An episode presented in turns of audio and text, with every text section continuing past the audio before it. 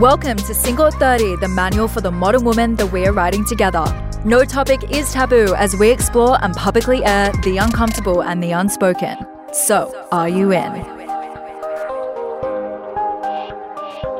I think sometimes as we get older and we get so used to being on our own, it's hard to fit somebody in. And a lot of people have the mentality that they're great on their own, they have a full life, amazing friends, and so, in order to bring somebody in, that person has to be amazing. And so, I think a lot of people aren't even actively dating. They might say they want a partner, but they're not actually putting in the work to get one. Our guest today worked as a TV producer at E True Hollywood Story, where she quickly became the office dating expert, setting up many of her co workers. Recognizing her hidden talent for matchmaking, she quit her full time job and began hosting singles events as well as offering personalized matchmaking services. Three Day Rule was officially created in 2010, allowing our guest to turn her lifelong hobby of matchmaking into a thriving business that is now located in 12 cities across America. Our guest has appeared on Good Morning America and has been featured in Fortune, Los Angeles Times, Wall Street Journal, The New York Times, and more. Leveraging her extensive network of successful, dynamic singles, our guest has found matches for hundreds of clients, including top executives, entrepreneurs, celebrities, and everyday young professionals. She has made it her mission in life to help clients on their quest to find true love. To all my modern women, if you're over online dating and swiping right, or even playing the field, and if you're not sure where you're going wrong when it comes to love, or where to meet quality people, but are ready to take your dating life to the next level, then this is the episode for you. Together, we discuss how dating apps and an unforeseen pandemic have changed the dating game, how to identify the difference between a rapid burn to a slow burn from a no burn, how to reduce dating mistakes and burnout, what the key to a lasting relationship is, what men are looking for in a match compared to women, what it's like to be a female founder and fundraise while pregnant, and last but not least, how to balance babies with business. Guys, I am so excited to introduce to you today our very own modern day Cupid, Talia Goldstein. Talia, welcome to Single at 30, the manual for the modern woman. Thank you for having me. I'm excited to chat. So, I have always been so intrigued by matchmaking services and how they work. So, let's start from the beginning. Tell me about Three Day Rule and how it came about. Sure. So, I was matching people as long as I can remember. In high school, I loved pairing people together. But the company really started while I was working in entertainment. I was on the show E True Hollywood Story. And I was just matching my friends and my coworkers for fun. So I would have people come to my cubicle, I'd give them relationship advice, and then I would set them up on a date. And I started to have a lot of success. People were coupling up and some were getting engaged. And so I began hosting parties around LA and they grew really quickly. 30 people would come and then 300 people. And then we had parties for 600 singles. And really, it was at one of those events that I realized something was missing in the market. And I ended up starting a matchmaking company on my own. That is such a cool story. But I'm curious, where does the name Three Day Rule come from? It's from the movie Swingers, which very few people can remember. um, it was a movie with Vince Vaughn and Jon Favreau, and it was this old stupid rule that guys used to wait three days to call a girl after getting her phone number so he didn't seem desperate. So we definitely do not believe in the rule. It was just a funny name that we came up with at the time when we started the company. So I'm curious though, what makes a good matchmaker? Matchmakers are interesting and it's hard to look at a resume and determine whether or not someone would be a good matchmaker. So a lot of the matchmakers are just like me. They were setting people up at work through family and friends, and they just have this innate talent. A lot of the skills of a matchmaker are soft skills. So it's making people feel comfortable, it's genuinely caring about everyone that we're working with. So we look at a lot of those characteristics when we're hiring a matchmaker. And then it really comes down to listening skills and intuition. I love that. When I was looking at your website, though, I noticed that most of your matchmakers are female. Do you think that women have more of an innate talent than men when it comes to matchmaking? We would love to have male matchmakers. We do have a few male date coaches. I think that men can be empaths and great matchmakers in the way that women can, but typically it's a job that more women apply for. So I do actually think men could be great matchmakers as well. Interesting. So, how do you define a successful match? Success is a little tricky because a lot of people are coming to us looking for something a little bit different. I mean, we're helping our clients navigate the beginning stages of a relationship. So for us, a successful match is someone who's continuing to date, let's say six, seven, eight, nine dates. We're working with people for a short amount of time, three months or six months. So for us, success is having them walk away from the process dating someone and hoping that it continues on and into engagement and marriage. Amazing. And so, what would you say the company's success rate is in terms of matchmaking?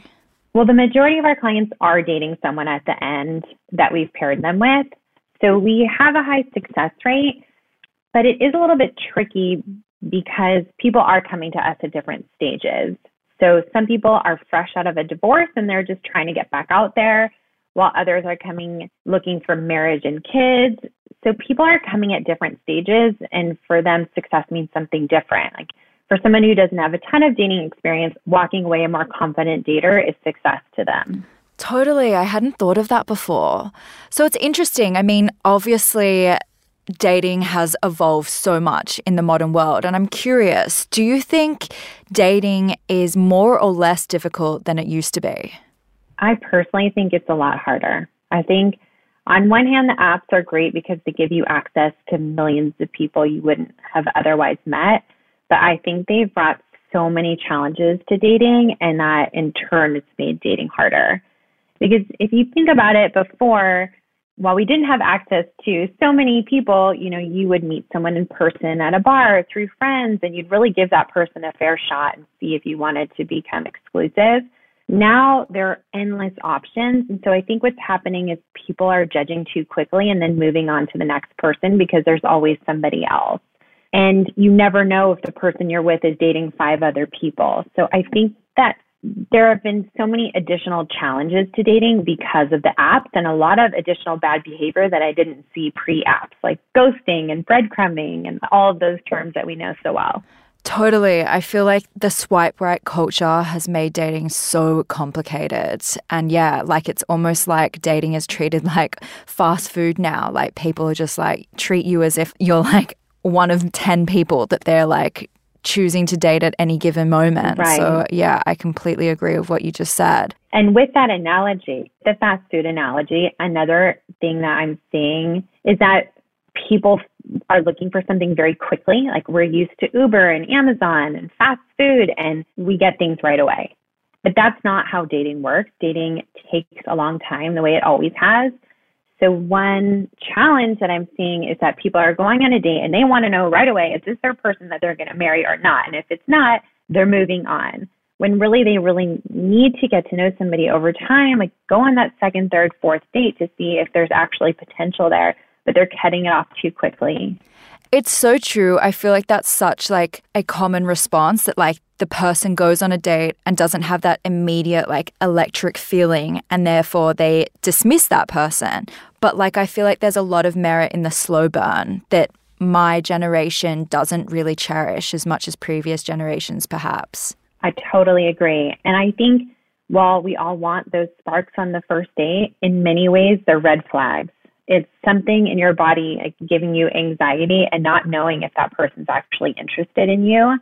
And that is negative when what you should be really feeling is a sense of ease and comfort around that person. But oftentimes when we're feeling that, we don't feel like the crazy sparks are there. And so we don't continue to date that person. So I'm a firm believer in the slow burn. I've seen it work time and time again especially for women, that chemistry can really grow over time, where you might not be attracted to the person on the first date, but by the fifth date, he's the hottest guy in the room. And you have to allow yourself the time for that to grow. It's so true. I literally just did a podcast episode on how we mistake anxiety for chemistry and how often that is just like a trauma bond that is being like ignited in us or activated in us.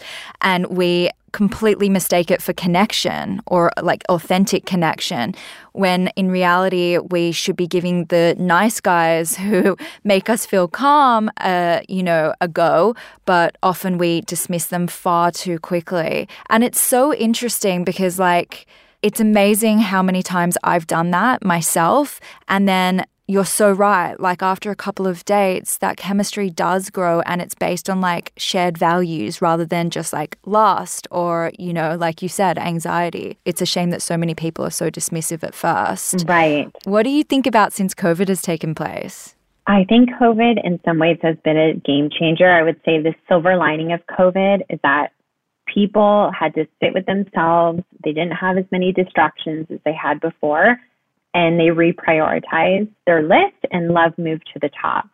So I saw a huge shift in the people who are coming to us, especially men who are really looking for a relationship, even younger than they typically come to us, even early 20s, they were coming really ready to focus on love.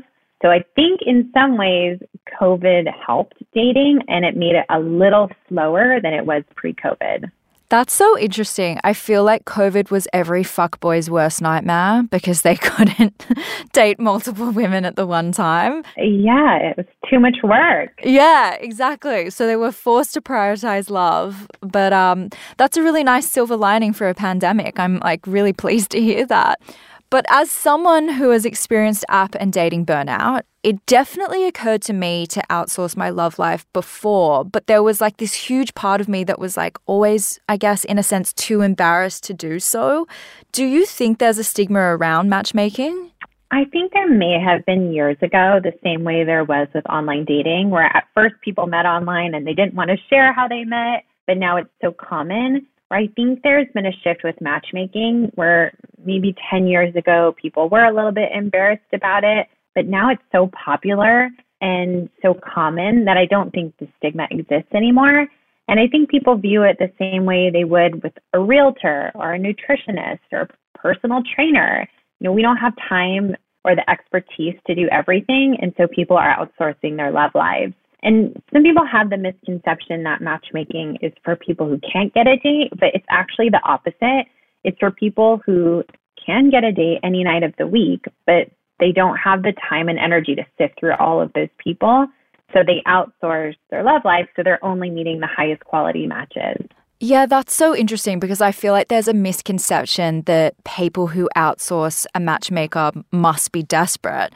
But when I think about how much time I spent on the apps when I was single, it almost felt like another full time job. Like, I'm not even joking. Then the return on investment is awful. Like, you're speaking to 10 people at any one time, and it's very unlikely that any of those people are going to turn into somebody that you're going to potentially date. So I'd imagine that, say, like a CEO who's very time poor is also very likely to want to outsource their love life because they simply just don't have the time to sit on apps for, you know, two hours a day. Right. Well, the average online dater spends 12 hours a week online. So you're right. It is like a part time job.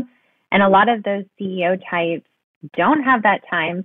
And a lot of them also are private. They can't go online and have their employees get matched with them. And so they're turning to matchmakers because it's also a much more confidential way to date. We don't have public profiles, so we're interviewing people and getting to know them and then pairing people based on that, but it's all private. Right. And so what is the usual age range? We work with such a wide range. We work with 20s to 80s, so it's basically everyone. There are two main demos that we end up working with most. One is single, never married. So 20s, 30s, early 40s is our most popular demo. We skew younger than some other matchmaking companies. And then our second most popular demo is 50s, 60s, divorced and looking to get back out there and, and needing help adjusting to the dating landscape today. Can we just rewind to the part where you said you work with people around the age of 80? That's the cutest thing I've ever heard. we had the sweetest success story last year. They were in their 80s and they would go to the gym together and they were absolutely adorable. So you can find love at any age. Oh my God, that's like the cutest thing I've ever heard and must have made your job so rewarding. Like, does it get better than that? It really doesn't. I mean, every success story is so rewarding. This is why we do what we do. But yes, the ones in their 80s are especially exciting.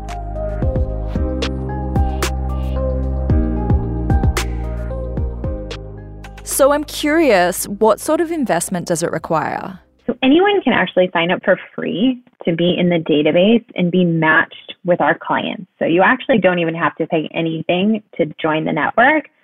On the client side, the pricing starts at 5900 So obviously it's an investment, but it's a well worthwhile one. You're investing in yourself and your love life, but it does start at about $6,000 and goes up from there. Okay, amazing. I mean, I guess when it comes to love, it's sort of priceless, right? exactly. I mean, that's what people say. It was ends up being the best investment they've ever made. Yeah, exactly. So when I was single, I would often complain that there were no good guys out there. So I'm curious, where do you find potential matches? Like, what do you know that I don't know? well, where we find matches for us, number one is referrals. So we'll set up a couple successfully and they'll tell their friends about us. They might also read about us in press. We're in like Wall Street Journal, NPR, New York Times. So men read that and they'll sign up. And then we also recruit outside of our network. So we're always on the prowl. If we see someone interesting on LinkedIn or Instagram or they're in a clubhouse talking and we think they could be good for our client, we'll approach them and find out if they're single.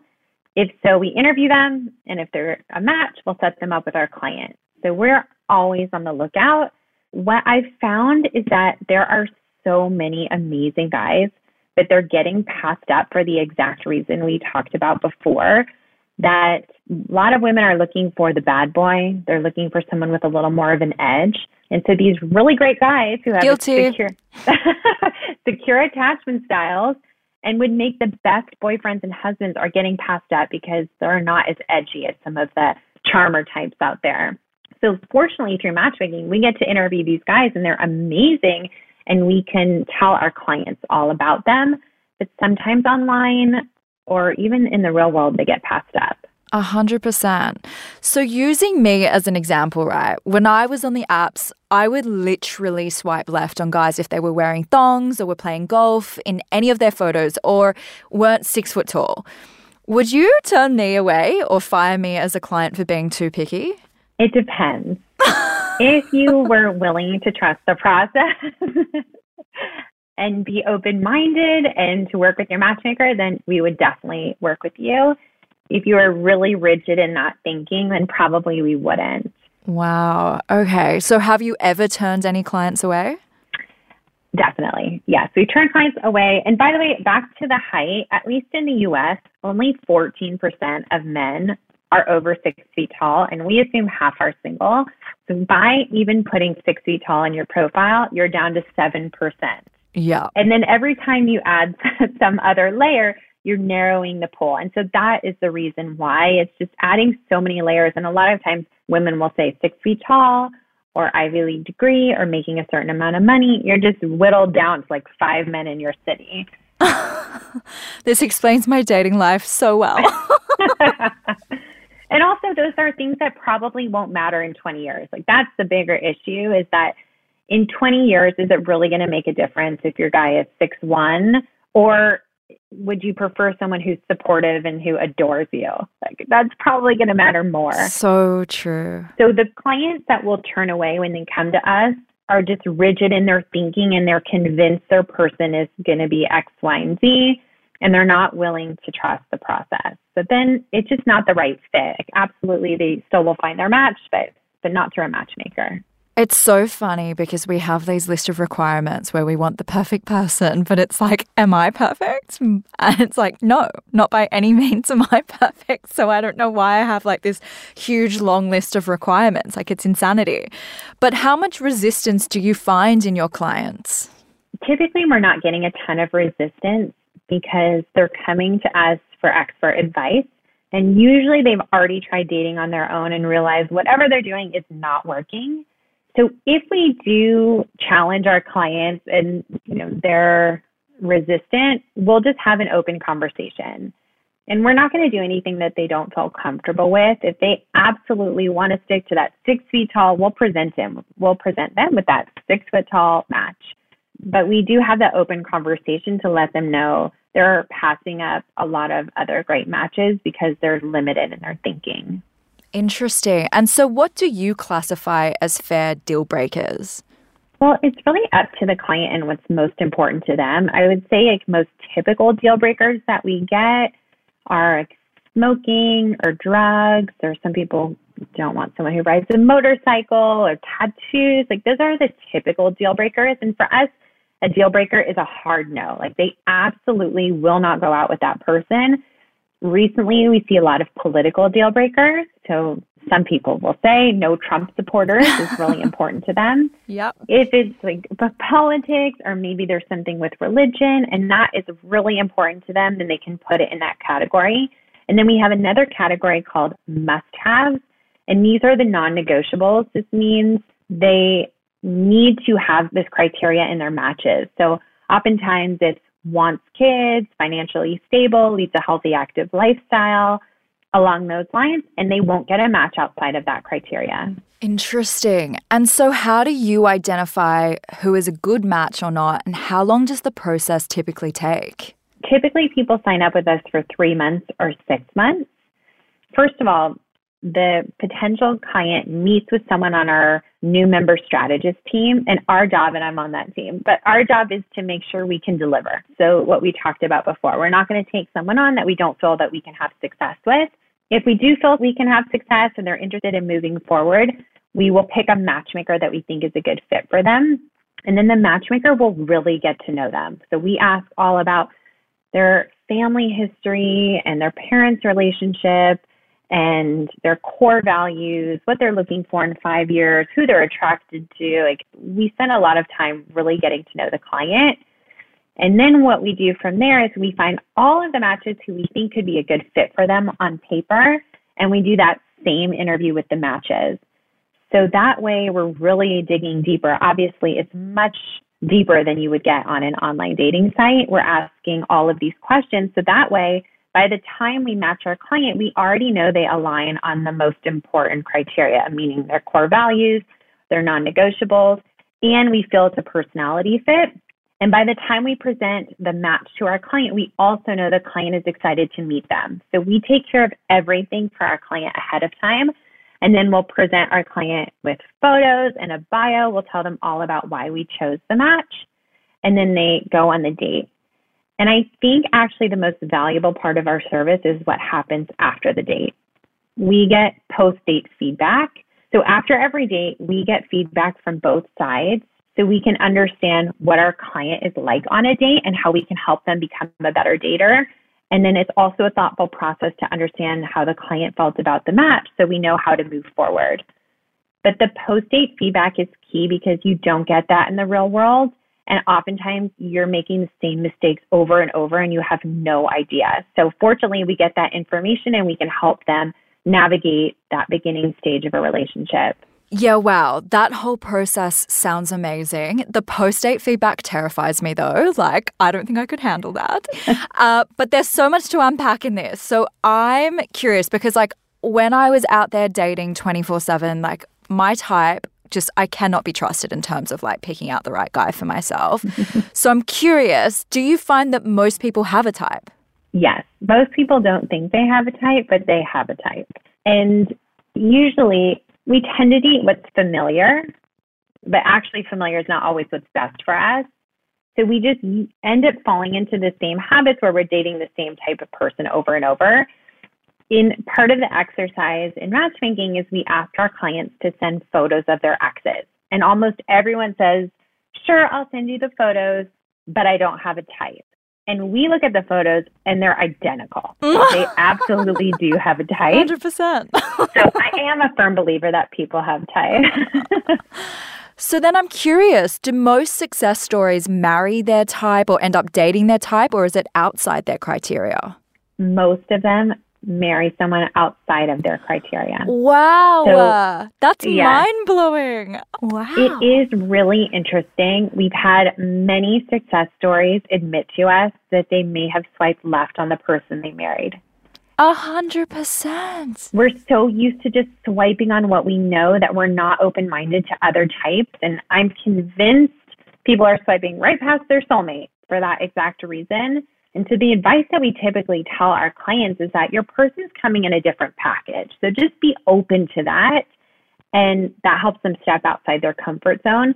But so many of our clients married someone that they there's no way they would have met on their own. That is insane to me. Oh my gosh. So what is your favorite success story? Oh my gosh, we have so many, but I think it's the ones that I get most excited about are ones that fall into that category where they ended up with someone that was outside of what they thought. So I think my favorite one is it was actually pretty early on, a couple that I matched she was sort of preppy, like would wear pearls and oh, came that. from like a conservative, sophisticated family. And she asked me for a Jewish guy in finance. She wanted like a corporate guy. But when I asked her additional questions, I could tell that she had more of an edge than she looked like she did on the surface. So I would ask her questions like, if you could choose between this date and this date, which one sounds more exciting to you? And she would pick the more edgier date. So I said, I have a guy that I think could be a really great fit for you. But let me tell you what your life is going to be like. You're not going to be at the Four Seasons, but you will be at fun concerts. And she's like, you know what? I'm up for it. So I paired her with a guy who was a rocker, covered in tattoos, long hair, and they ended up married and they have a kid now. Oh my gosh. So they would not have met outside of three day rule. That is insane. Oh my gosh. Was she sold after the first date or was she like in two minds and you had to kind of like push her over the line? Yeah, she was intrigued. She wasn't all the way there yet. But I always encourage people to give it a second shot or a third shot. My philosophy is if you're remotely attracted to the person and they seem kind, go out again. Because so many people are different on the first date. You know, there's first date jitters or their personalities don't shine through. And so that it is really important to go out a second or third time. And I think an issue that I see in why people are not going even on a first date, like first date, second date, is they're making so many assumptions that aren't true. Like we are constantly making assumptions. Like for example, this is even before they went out, but one of our success stories, that ended up married. The guy admitted to the girl a few months after they got married that he swiped left on her on Bumble. And what he said was, based on her profile and her profession, he made assumptions about her that ultimately weren't true. And so at every step, we're making assumptions about people and deciding they're not for us when really we should just keep an open mind. Oh, totally. I am so guilty of doing that. Like, if I see a guy on an app who is interested in sport or drinking beer, I'm like, it's a hard no for me. But they're probably really lovely. I just don't share their hobbies. So they I'm like, probably are. yeah, shame. So many guys I've swiped left on simply because they like cricket.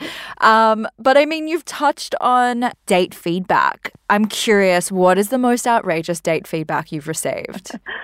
The most outrageous and frustrating piece of post date feedback that I received was a, a, guy coming back and saying he wasn't interested in a second date with the girl because her nails were chipped. Oh my gosh.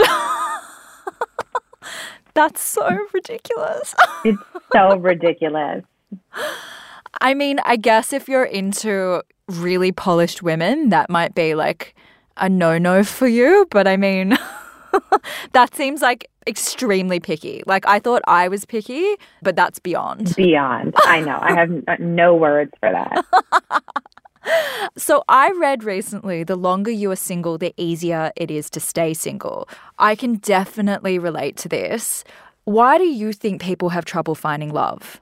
I think there are a lot of different reasons, but along with that quote, I think sometimes as we get older and we get so used to being on our own, it's hard to fit somebody in. And a lot of people have the mentality that they're great on their own, they have a full life, amazing friends. And so, in order to bring somebody in, that person has to be amazing. And so, I think a lot of people aren't even actively dating. They might say they want a partner, but they're not actually putting in the work to get one because they're pretty content on their own. a partner would be a nice addition, but they are they're happy. So I think a lot of times when you have been single for a long time and you're in your routine and you're okay without a partner, you don't put in the time and energy to get one. I think deep down they want one, but they're not actually putting in the effort. That's so true. I was like that for so long. I was just like working so much. I had a really full life with my friends and my family. And I was like, yeah, like I'd love to fall in love, but like I just wasn't willing to put in the effort. And I would just dismiss people so quickly because I was just like, I could go either way with it. But I'm curious do you think there's someone out there for everyone? For sure. I totally believe that. I think there's a lid for every I mean, pot. you have to, right? yes. There's someone out there for everyone. Yes, absolutely. Okay. So, as someone who spent a long time in the dating trenches, I have come to believe that dating, like anything in life, is a skill. Where do you think most people go wrong when it comes to dating? It definitely is a skill. And there are, I, do you have five hours? Because I think there are a lot of themes here. And love the honesty. Assumptions for sure get in the way. I think people aren't as open minded as they really should be in dating. A lot of people also like don't want to waste time and so they do baggage checking. So they'll go on a first date with someone and then they'll unload all their baggage just to see if that person is going to stick around and Oh my them. god, that's insane. that's yeah, crazy. it happens all the time in like sneaky ways where you know they're or they might say like hi you know i just want to let you know like i am 38 and i'm really looking to have a kid and they'll immediately come in with that on the first date which is valuable information to have but it is a little bit too intense coming out of the gate so people because they want to just find their person they're trying to speed up the process when really they should just take their time and maybe they end up wasting a month or two on the wrong person but if you are trying to get all the answers on the first or second date, likely you're not even getting a third date. Talia, it's so interesting that you say that because I can't tell you how many dates I've been on with guys who are older than me, like five to like eight years older than me. And within five minutes of sitting down at dinner, they'll say, I want children. I want children within a year or two. And I won't date anyone who's not open minded to children.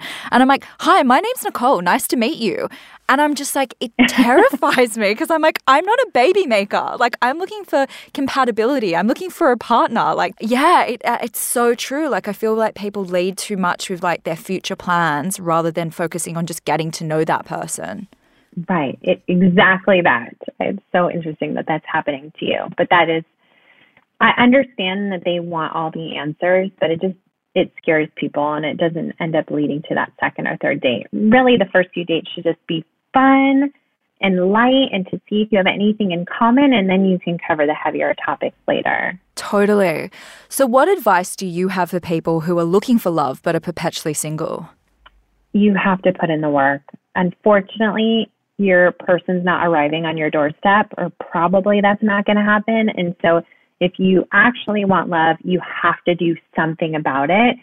So, you can find your person online. I'm actually an advocate for online dating if you really put the time and energy into it and you're open minded. So, putting in the time online or outsourcing to a matchmaker or at least asking your friends for help, you have to do something in order to get in front of enough people. Um, it could even be just living your life and doing things that you really enjoy doing. So maybe you love trivia, so going to trivia nights or pickleball or tennis, like do putting yourself in a position where you're actually going to meet people. But you have to be proactive if you actually want to meet somebody. It very rarely happens when you're just sitting around. It's so true. I mean, I have a running joke with my friends. Like the amount of Saturday nights I've spent in front of the TV with a face mask on, eating ice cream. And I'm like, why hasn't he arrived? And it's like, what? Is he supposed to crawl through the TV? I mean, that would be ideal, but it's, you know, but you do get that like dating fatigue where you're like, oh, not another Saturday night out where I'm just going to be disappointed, you know? So it's a fine line and it requires balance, I think. I was just going to say, it is so hard. Like I definitely understand that it is a frustrating process and it can be really painful, but so often it's that next match. So I always encourage people to just keep going. A lot of times the singles will say, I want to go on a dating hiatus. Like they're frustrated and burnt out and then they'll take a hiatus. But actually, you should just keep going and meeting people because it really could just be the next person and then you're done dating forever. Your last first date, right? That's the end goal. That's the end goal. And then you appreciate that person so much more for everything you've been through. A hundred percent. It's so true.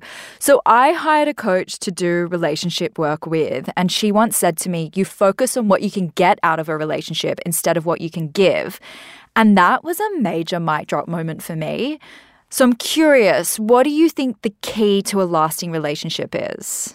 That's really interesting. I really like that. I think that's a good takeaway. I mean, so much of it in the first place is just finding the right person. So making sure your core values align and your long term goals align.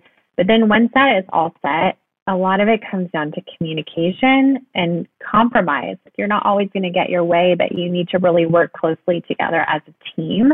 I think it's also important to have similar fighting styles that really helps in a relationship so you can resolve conflict. But it comes down to, to communication. Totally. I've never heard that before. Similar fighting styles. That's such like a positive way to spin an argument. well, it is so true. If you have one person who calmly discusses things in order to resolve a conflict and you have another person who's yelling and is very passionate, it just sometimes can trigger the other person and it's unproductive. So if you find yourself in a situation where you have like very different fighting styles and it's hard to resolve a conflict, it might not end up working long term. You can work on it together, but it just helps to have a similar fighting style. So what are the sort of things men are looking for in a match compared to women? Typically men come to us and they're looking for someone they're attracted to. Shocking. I know, it's usually number 1. Someone warm and nurturing and kind and someone who's passionate about something, but they literally don't care what it is. It can be yoga or your career or animals. I think they just want to know that you're not needy and you have a life outside of them. They want you to be excited about something in your life. That's typically what the men come to us asking for. Women usually focus more on like financial stability and children, if a religion is important to them, we have a matchmaker on our team. I think she says it so perfectly. She says women want the three S's. So they want to feel safe, special, and sexy in that order. That is so true. I had never thought of it like that, but it is actually so accurate. yeah. Wow. We don't want the sexy first. Like you don't come out of the gate like sending a dick pic. That doesn't God, work. No. You don't bring in the sexy first. Like you you need to make them feel safe and then special, and then you can do whatever you need to on the sexy side. Yeah, I gotta say, I'm not into dick pics. Please don't send them my way. They won't be received well. no, I don't actually think any women are. That wasn't a great example. no, but I completely understand what you're saying. So, it's my understanding that Three Day Rule began in 2013 as a passion project and is now located in over 12 cities. Is that correct? Yes. That's correct. We actually launched in 2010, but the company that exists today launched in 2013. Wow. I mean, congratulations. That's incredible. And I read you say, I transformed the company from a pipe dream to a powerhouse. But it's my understanding that twice when you went to raise capital for the business, you were actually pregnant. Is that right? Yes. I have oh. terrible timing. but yes, I did raise pregnant twice.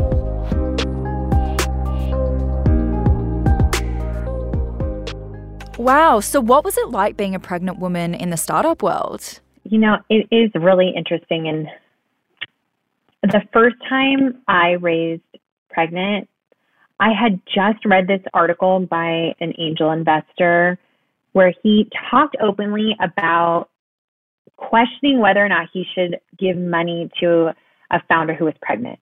So he wrote this article basically outlining how he felt and how he was nervous to give money to someone pregnant.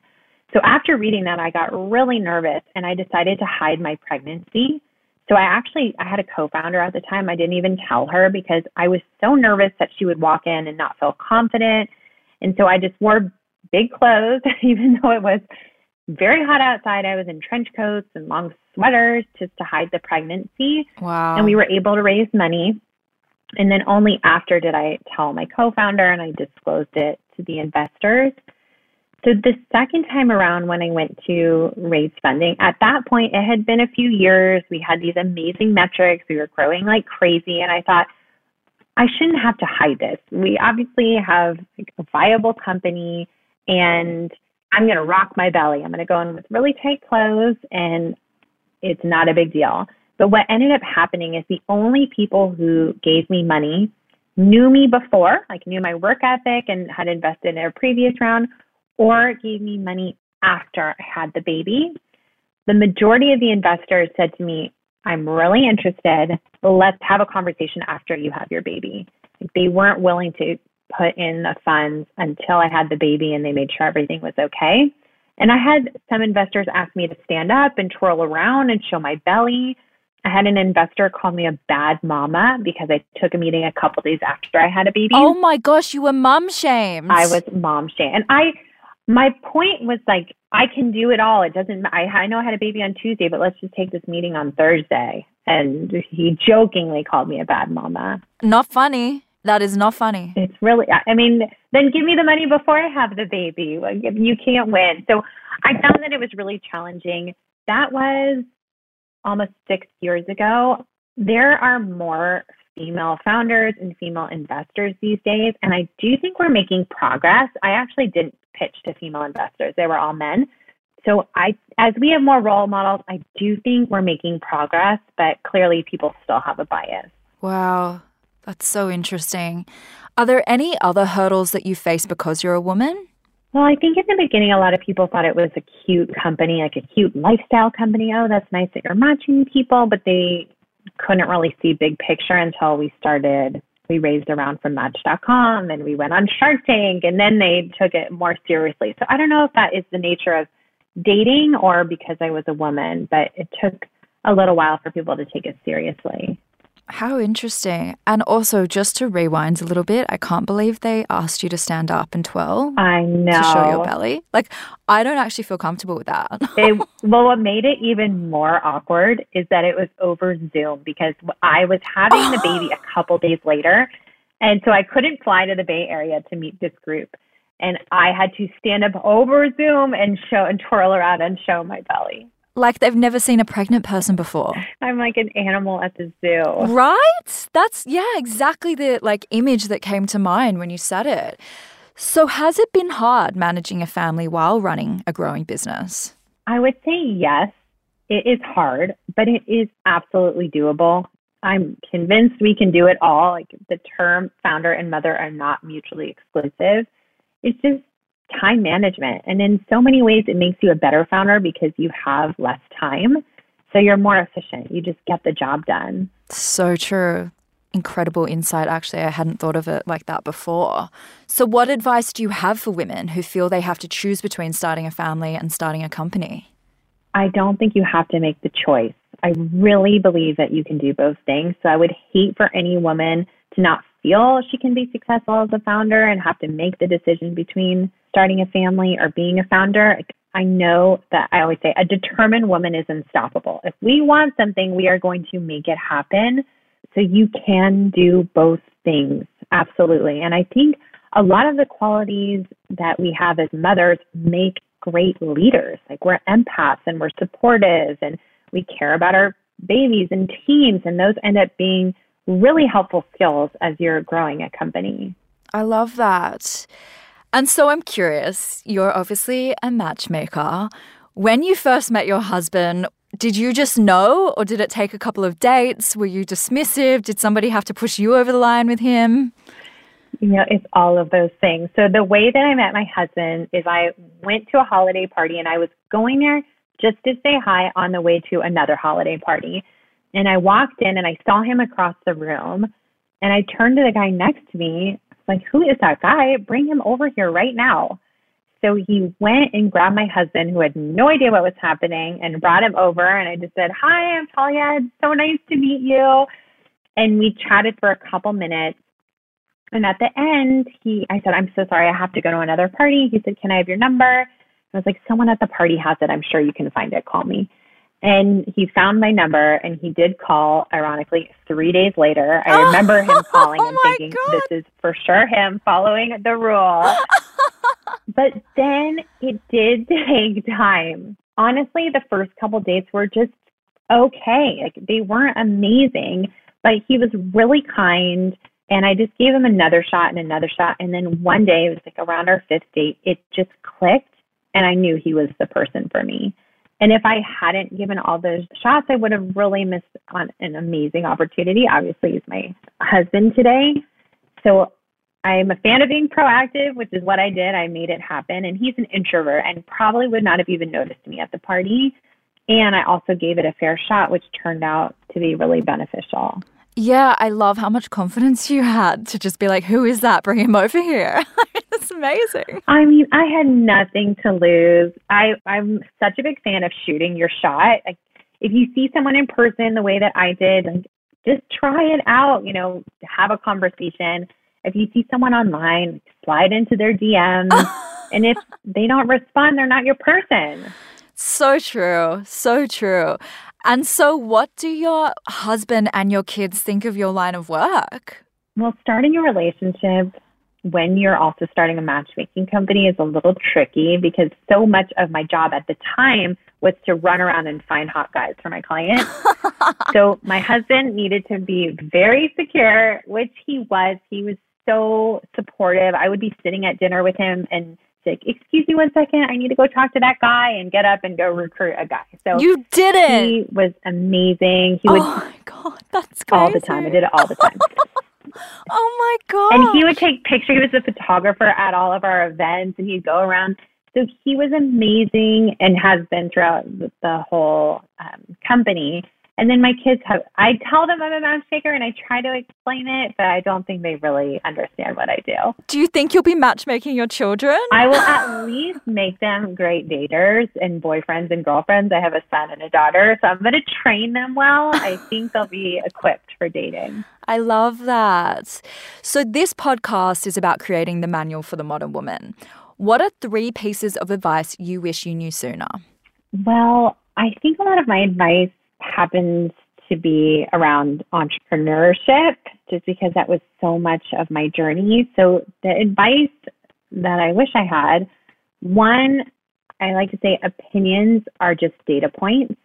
So, if you're starting a company, it's really important to hear everyone's opinions, but ultimately to trust your instincts. It's a much longer story, but people kept telling me to get out of the dating industry. I ended up shutting down the company and launching something else, and then realizing that I was the expert and I should have just trusted myself. And so I relaunched Three Day Rule. So I think you can get a lot of opinions from people, but ultimately, like if you see something is missing in the market, you're the expert. So just to trust your instinct. Love that. That is one piece of advice. Another advice I wish I I wish somebody told me was to take time off. Like I was someone who was so obsessed with matchmaking and starting the company that I was working, I like hate to admit this, that I was working on my honeymoon. I didn't really take very much maternity leave. I didn't take a lot of time for myself. And in retrospect, I realized that probably actually would have helped me to check out and to have some space. So I do think it's really helpful to take time off and not to burn out in the job that you have and do what you need for yourself. And then on that note, like especially if you have a family, take time just for you, like away from everyone. If that means working out or taking a girls trip or getting a massage, like a, getting away from everyone and having you time is a game changer. Love that. And so now I'm curious what's next for Three Day Rule? We are growing really fast right now. I think it's a combination of people being exhausted by the apps. It's the COVID conversation we had and the holidays. So we're adding more matchmakers to the team. In 2022, we're going to launch a few additional cities. So it's just growing and making sure we hire the best matchmakers. We're going to stick to the US for now, but then our goal is to have global expansion. So hopefully we'll be in Australia soon. But for now, the plan is just to grow the team in the US. Okay, love that. And so for people who are listening and are located in Australia, can they sign up to Three Day Rule? They can. It's a little tricky. You can, but you'll have to put a US zip code. So if you're listening and you want to sign up and, and you're okay with being matched in the US, I would suggest putting 90210, which is Beverly Hills zip code, and then you can be entered in the database. Amazing. And we have had clients in Australia be matched with our matches in the US and had successful relationships and gotten engaged. So you might as well just try. Yeah, now the borders are open, anything is possible, right? and you know what we've noticed over the last year is so many people are dating long distance because they can work remotely. It wasn't the case before. It was very hard to do have a long distance relationship. But now what we're seeing is people are opening up. So they'll tell us, I'm open nationwide, I'm open globally, where that wasn't the case before because they couldn't work from anywhere. Yeah, I hadn't thought about that, but that's so true. Talia, thank you so much for your time today. I loved chatting to you, and I very much look forward to the day three day rule arrives in Australia. You're so welcome. Thanks for having me on. It was fun.